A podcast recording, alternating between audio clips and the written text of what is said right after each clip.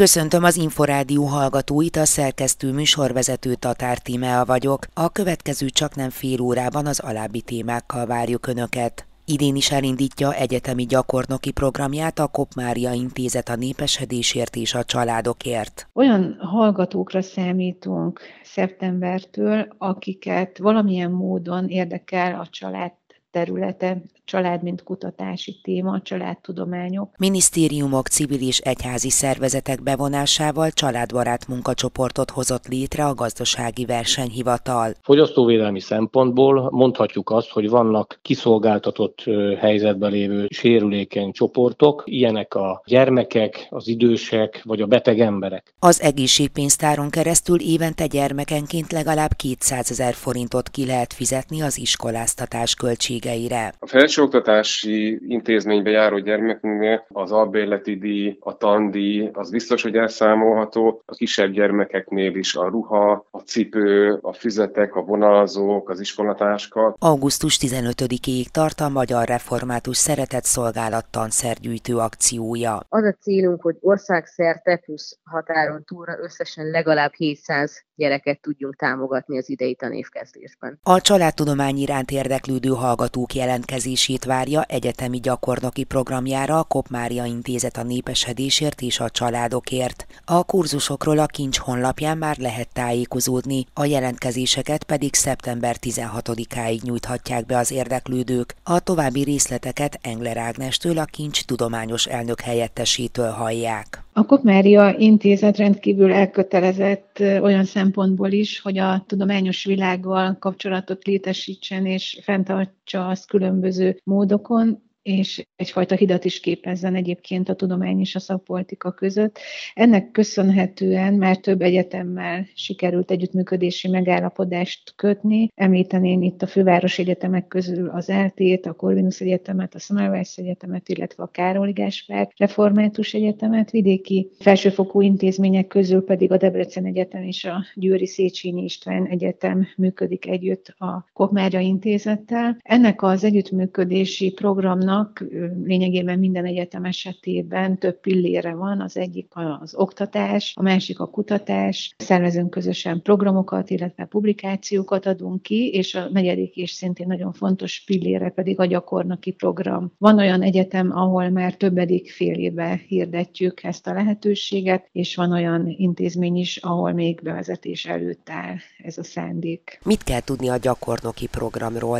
Egyértelmű, hogy az egyetemek hallgatóinak szól, de milyen területen? Így van, olyan alapképzéses hallgatókat várunk, akik már a második évfolyamon tanulnak, illetve a mesterképzés hallgatók közül pedig akiknek már van egy lezárt fél évük, és mindkét szintű képzésre igaz, hogy 3,5 feletti tanulmányi átlaggal várjuk a kedves jelentkezőket. Olyan hallgatókra számítunk szeptembertől, akiket valamilyen módon érdekel a család területe, család mint kutatási téma, családtudományok. Nem szoktunk semmiféle megkötést tenni arra vonatkozólag, hogy ki milyen karon vagy ki milyen szakon tanul, akár bölcsész, akár társadalomtudományi, de lehet természettudományi és sok egyéb más területet is fel tudnék sorolni, ahol a család téma valamilyen formában megjelenik. Tehát azok a hallgatók, akik szívesen elmélyülnének a családtudomány valamelyik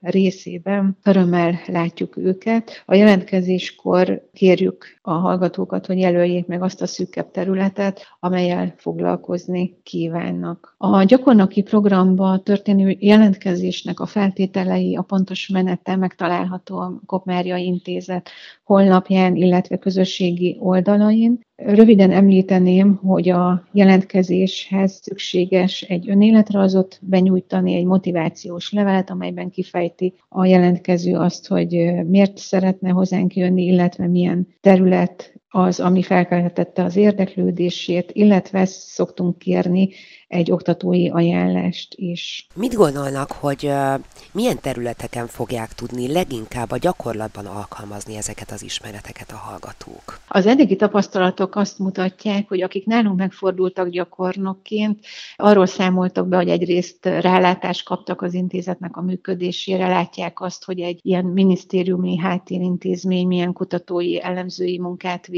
és akár ez például a gyakorlatban, ez a tapasztalat, bár természetesen egy rövid tapasztalatról van szó, de mégis utat nyithat majd a munkaerőpiacon egy olyan foglalkozás felé, ahol hasonló tevékenységeket szeretnének űzni. Volt olyan hallgatónk, aki például az itt elkészített írásművét, mert hogy a, a gyakornoki program végén várjuk körülbelül 20 oldal terjedelemben az ő munkájukat azzal kapcsolatban, amivel foglalkoztak, amit kutattak, és ez a 20 oldal sok esetben sikeresen beépül például a készülő szakdolgozatukba, a TDK dolgozatukban, de volt már arra is példa, hogy tudták publikálni valamilyen folyóiratban. Tehát ez a gyakorlati hasznosulását is látjuk, illetve a továbbtanulási irányokat is akár kijelölhet mindaz, amit itt tapasztalnak. Szeptembertől indulnak a kurzusok rendszerint? Szeptember 16-áig lehet jelentkezni, tehát ez azt jelenti, hogy a fél év beindulása után, amikor már a kurzus felvételek megtörténtek, illetve többi-kevésbé elhelyezkedtek a hallgatók a saját egyetemükön, ezért is van az, hogy nem friss gólyákat szoktunk megszólítani ezzel a lehetőséggel, hiszen nekik még minden új, de itt már tapasztaltabb hallgatókról beszélünk, tehát amikor lecsillapodtak a fél évkezdésnek a hullámai, akkor még szeptember 16-áig be tudják adni ezt a jelentkezést, de a lehetőséget körülbelül már két hete, három hete nyilvánosságra hoztuk, tehát a nyár folyamán is lehet ezen gondolkodni.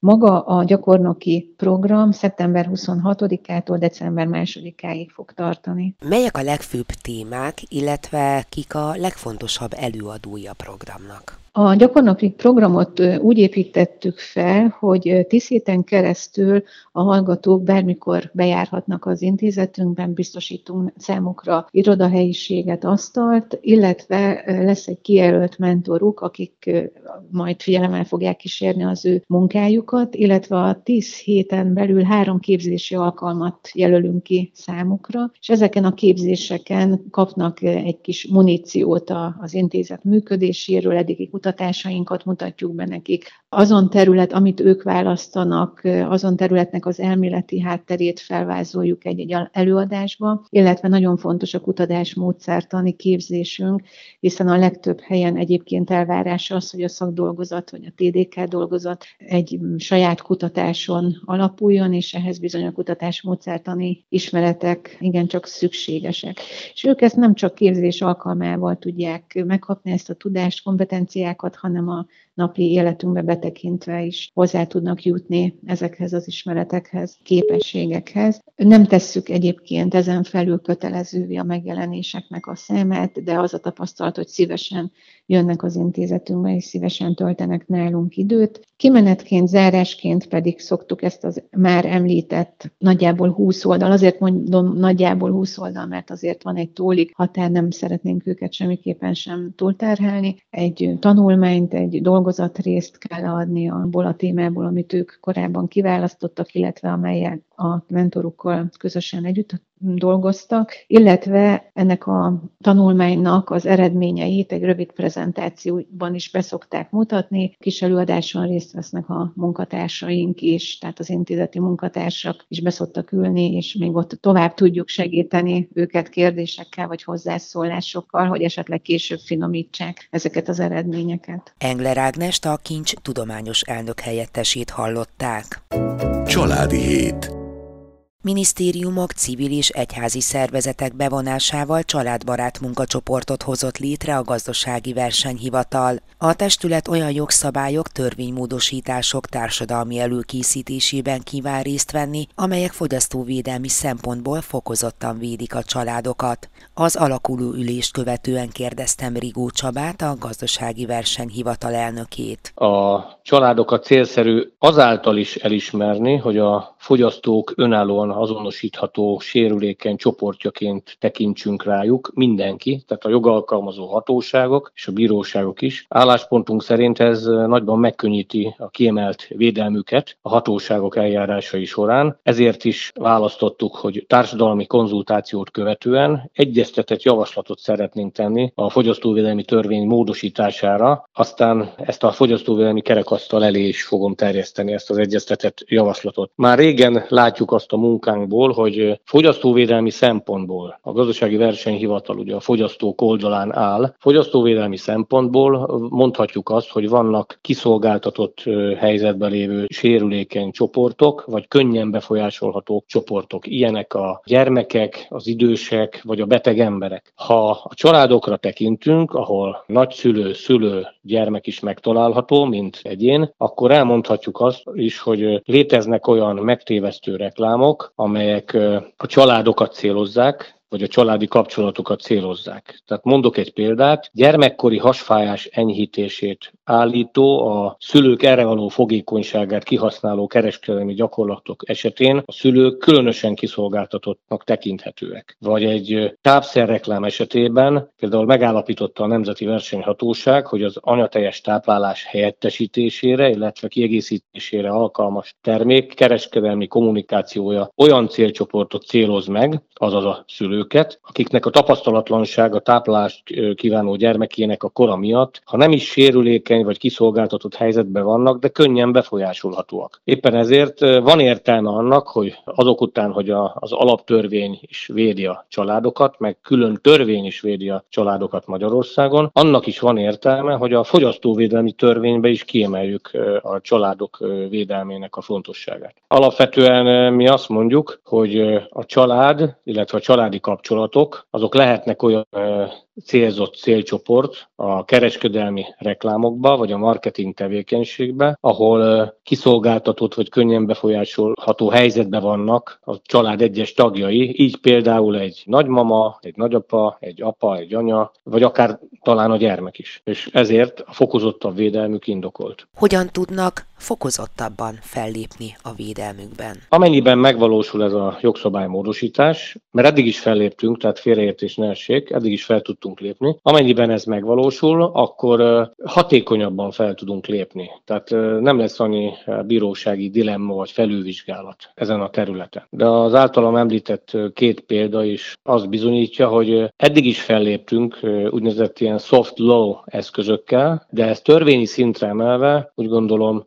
hazánkba ez páratlan lenne. Jogszerű magatartás elterjesztésében kifejezett fontos szerepe lehet egy jól irányzott, jókor végrehajtott jogszabálymódosításnak. A törvény az mindig egy üzenet, hogy milyen szabályok szerint kell dolgozni, és hogy kell viselkedni. Ha valami törvényben van foglalva, az még a bíróságokat is köti a jogalkalmazásba. A munkacsoport alakulésnek pedig azért örülök, mert az állami szervek mellett széles társadalmi csoportot képviselő civil szervezetek is és az egyház is részt vett, és hát ez más sem bizonyít jobban, mint azt, hogy mi teszünk is a társadalmi egyeztetésért, tehát az Európai Unió felé tett négy vállalás egyike az, hogy szélesebb társadalmi egyeztetés előzi meg majd a jogszabály módosításokat, az megvalósult például. Valamennyi hozzászóló vállalta, hogy mit dob be a közösbe, milyen ötletet, milyen korábban elkészült anyagot. Augusztus 22-ig megküldik a javaslataikat a gazdasági versenyhivatalnak, mi összegezzük, és én augusztus 25-i határidővel meg fogom küldeni Varga Judit miniszter asszonynak, a fogyasztóvédelmi kerekasztalt vezető miniszternek, aki az ősz folyamán átnézi ezeket a javaslatokat nyilván, és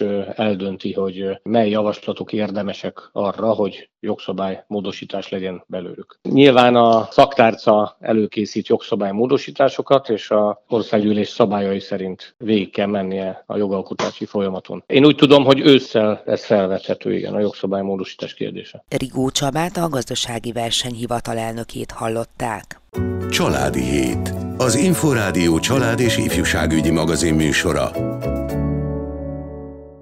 Több százezer családiskola kezdése lehet olcsóbb, ha a szülők tagjai valamelyik egészségpénztárnak hívja fel a szülők figyelmét a biztosdöntés.hu. A részletekről Herceg Zsolt beszélt Gergely Péter pénzügyi szakértővel, a portál alapítójával. Az a közel egy millió ember, akinek van egészségpénztári számlája, azok közül valószínűleg nagyon sokan nem tudják, hogy az egészségpénztáron keresztül évente 200 ezer forintot gyermekenként ki lehet fizetni, ki lehet venni erről a számláról vásárol, mint egy beiskolázási támogatás, és a gyermeknek az iskola kezdési dolgaira el lehet költeni ezt a pénzt. A beiskolázási támogatás hogyan működik? Talán ennek igénylési módjával, mértékével nincs mindenki tisztában? Ez nem egy állami támogatás, úgymond. Ezt azok tudják kihasználni, akiknek már most is van egészségpénztári számlája, ez közel egy millió ember, és olyan pénzt tudunk az egészségpénztári számlákról elkölteni, ami már legalább fél éve az egészségpénztári számlánkon van. Tehát az, hogyha most valaki bemegy, nyit egy egészségpénztári számlát és befizet rá pénzt, az most nem fog működni most. Legalább még fél évig nem fogja tudni a pénztárban lévő pénzét elkölteni erre. Hogyha megvan az egyenlegünk és megvan a számlánk, akkor először is érdemes a pénztárral beszélnünk és visszaigazoltatnunk akár, hogy tényleg fél éve ott van az a pénz, és hogy mi az, amikre ők elfogadják, hogy onnan költsünk a gyermekünk számára. A felsőoktatási intézménybe járó gyermekünknél az albérleti díj, a tandíj, az biztos, hogy elszámolható. A kisebb gyermekeknél is a ruha, a cipő, a füzetek, a vonalzók, az iskolatáska, nagyon sok minden elszámolható. Viszont az egészségpénztárak között vannak különbségek. Ha mondjuk zenei tagozatra jár a gyermekünk, akkor könnyen lehet, hogy a hangszerét is meg tudjuk így vásárolni, vagy hogyha sporttagozatra jár, akkor egyéb sporteszközöket is, amik drágák lehetnek, ki tudunk innen fizetni. Ami nagyon fontos még, hogy amikor megvásároljuk ezeket a dolgokat a gyermekünknek, lehetőség szerint külön számlát kérjünk róla, ne ugyanazon a blokkon legyen a tej meg a műzli, mint amik a iskola kezdéshez kellenek, így könnyebb lesz az elszámolás. A vásárlás után 120 napunk van, hogy az egészségpénztárhoz benyújtsuk a számlát, és aztán ők a számlánkon lévő pénzből el fogják nekünk utalni a vásárlásnak az összegét. Mikor kell vásárolni ahhoz, hogy az egészségpénztár keretében elszámolható legyen egy számla? Az iskola kezdés előtt 15 nappal, tehát ami most augusztus 15-e, illetve június 30-a között lehet vásárolni, tehát még egy másfél-két hetet kell várni, és utána egyébként az egész év során, tehát augusztus 15 és június 30 között bármilyen olyan dolgot vásárolunk a gyermekünknek, amiket említettünk, azokat el tudjuk számolni az egészségpénztári számlánk terhére, tehát az is lehet, hogy jövő tavasszal kell majd venni új táskát, új cipőt, akármit, amit most nem vettünk meg, akkor is erre lehetőségünk van. Igazából csak a nyári szünet van kizárva ez alól, de augusztus 15-től mehetünk, vásárolhatunk, és addig akiknek van egészségpénztára, meg tudják nézni, hogy mennyi pénzük van a számlán, illetve hogy az ő egészségpénztáruk mi az, amit még enged ezen túl elszámolni az iskola kezdéshez. Gergely Péter pénzügyi szakértőt a biztosdöntés.hu alapítóját hallották.